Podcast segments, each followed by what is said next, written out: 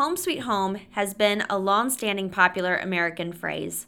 Originally written as a song, you'll find these words on anything from coffee mugs to rustic wall art and even welcome mats. Unfortunately, though, home can oftentimes be more sour than sweet. Instead of a place of harmony, it's a place of hostility. Instead of a place of rest, it's a place of restlessness. For something originally designed as one of our greatest blessings, why is it that home instead can become our greatest battlefields? Today on Bloom, we're going to discuss how our homes can be a place of extraordinary security and peace because of Christ. I'm your host, Jen Robinson, for November 5th, 2021.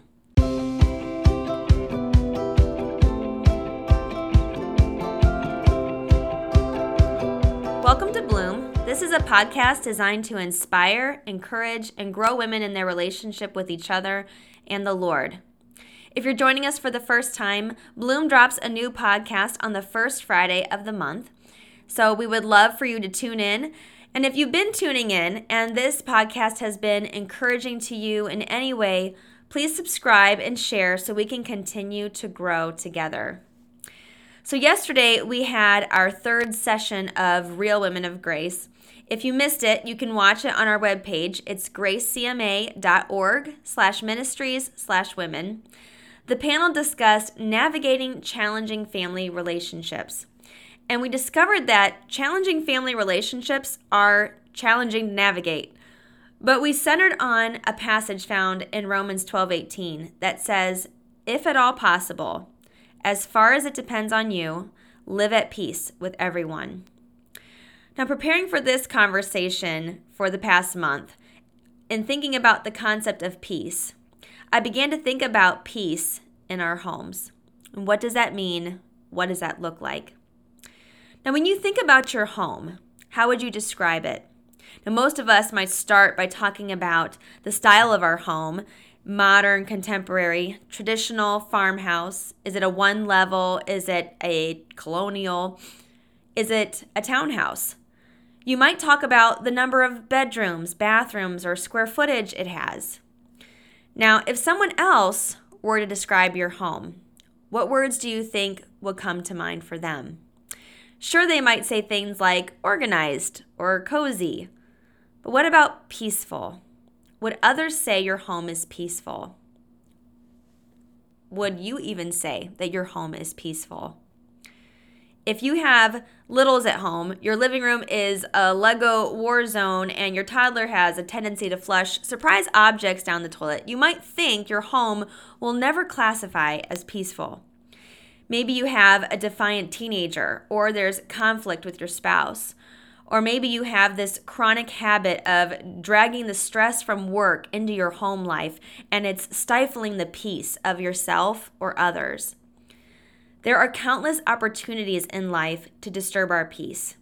Whether it's work or relationships, home ends up being a place where we unload our broken baggage from the day, and it takes a heavy toll on ourselves and our families. What was meant to be a storm shelter becomes the storm center. In more cases than we're willing to admit, our home tends to breed discord and strife instead of unity and healing.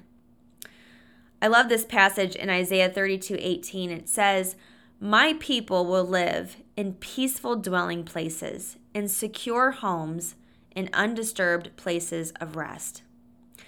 From the beginning, God intended his people to live in these very dwelling places. If we look back, we can see in the book of Genesis that we were made for a perfect home. Adam and Eve enjoyed the perfect abundance of Eden. They experienced perfect relationship with each other and with God. They didn't fear any beast, famine, or enemy invasion. God had set whom he created in his image to dwell in a secure and prosperous home. Eden was where Adam and Eve dwelled with God. They dwelled with God. Can you just imagine sipping your morning coffee as you're walking through the Garden of Eden with God? Not knowing what it means to lack in anything and only knowing perfect peace and harmony. not knowing what it's like to have an argument with your spouse or for your, your kids to be misbehaving and being disobedient and not listening to you, or for just the plans in your day to fall apart. Home was meant to be so much more than the physical structure of what we know today with cement blocks and walls and a roof. It's where we were created to dwell with our Maker. But when sin entered God's good plan, Adam and Eve were casted out of their perfect home and perfect relationships. And every day since, our world, including our homes, have been marked by brokenness and imperfection. As long as we walk this earth, we will never experience that original design of the perfect home. I recently began tackling some painting projects around the house, and I did tons of research on calm, soothing color schemes. I wanted to use colors that are modern but rich and inviting. I was drawn by a lot of beautiful shades of greens. You know, not these 90s forest greens, the ones that also come complete with those little borders around the top of the wall, but the hues of pretty sages and saturated darker greens. And in my search, I came across an article that was titled Color Schemes That Create the Perfect Peaceful Home. Now, I don't know what it is about green that feels peaceful. Maybe because it's a nod to the original perfect peaceful home of Eden. Pinterest will try to tell you that a peaceful home can be achieved with simple modifications like clearing clutter, using soft lighting, and finding just the right shade of tranquil green. In truth, real peace in our homes can only be found when we invite Jesus to dwell with us. Aromatherapy is nice, but the aroma of Christ is far better. Max Lucado once said, God wants to be your dwelling place. He has no interest in being a weekend getaway of a Sunday bungalow or a summer cottage. Don't consider using God as a vacation cabin or an eventual retirement home. He wants to be the one in whom we live and move and have our being. You might be thinking, well, Jen, that sounds great and all, but how does this fix my issues with anxiety? How does knowing this bring restoration to my broken marriage? Or how does this change my teenager's rebellious attitude? Because maybe these are very things that are disrupting the peace of your home right now. Now, I will tell you, there are not enough self help books and how to blogs published to undo the consequences of sin in our world. We need the Prince of Peace to reign supreme in our lives if we hope for our homes to be a place of peace.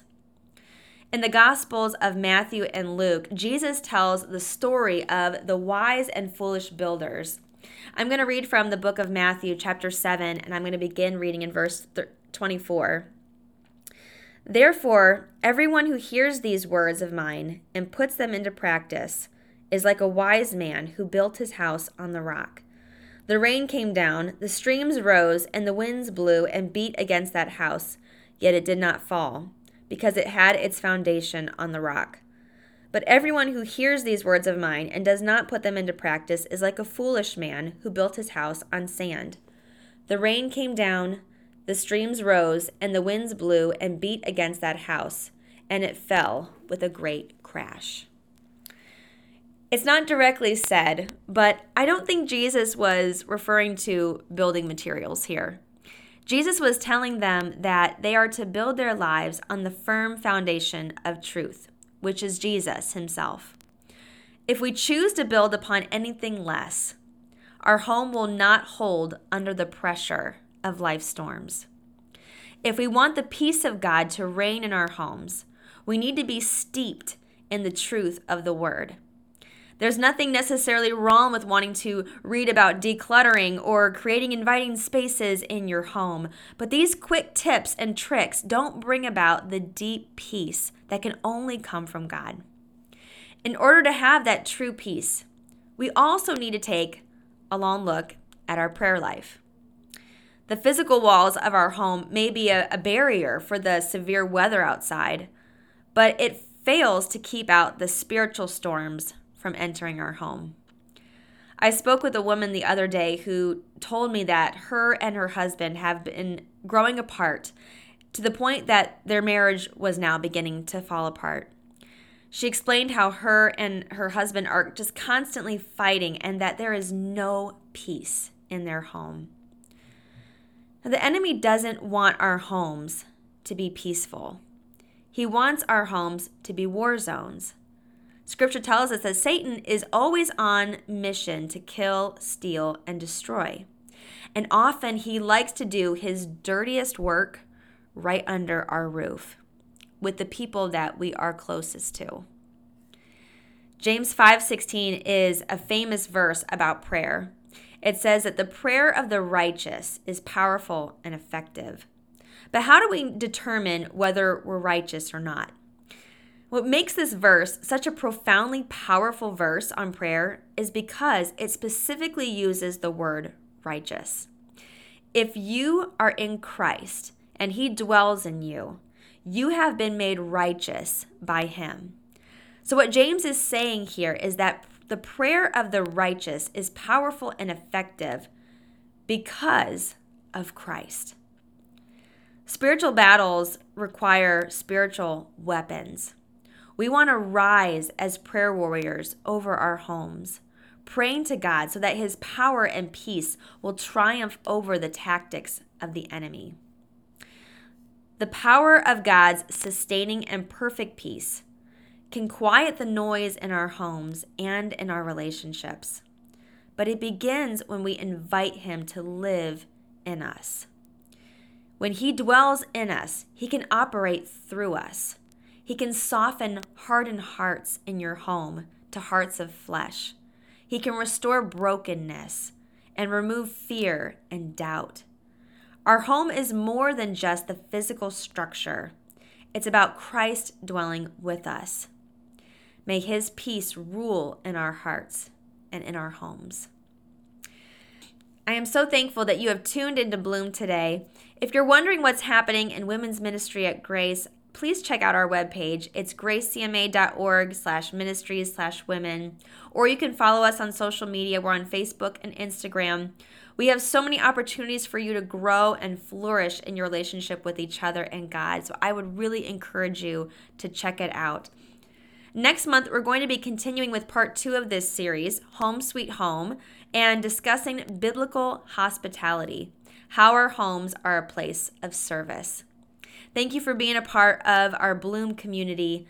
Keep growing, and God bless.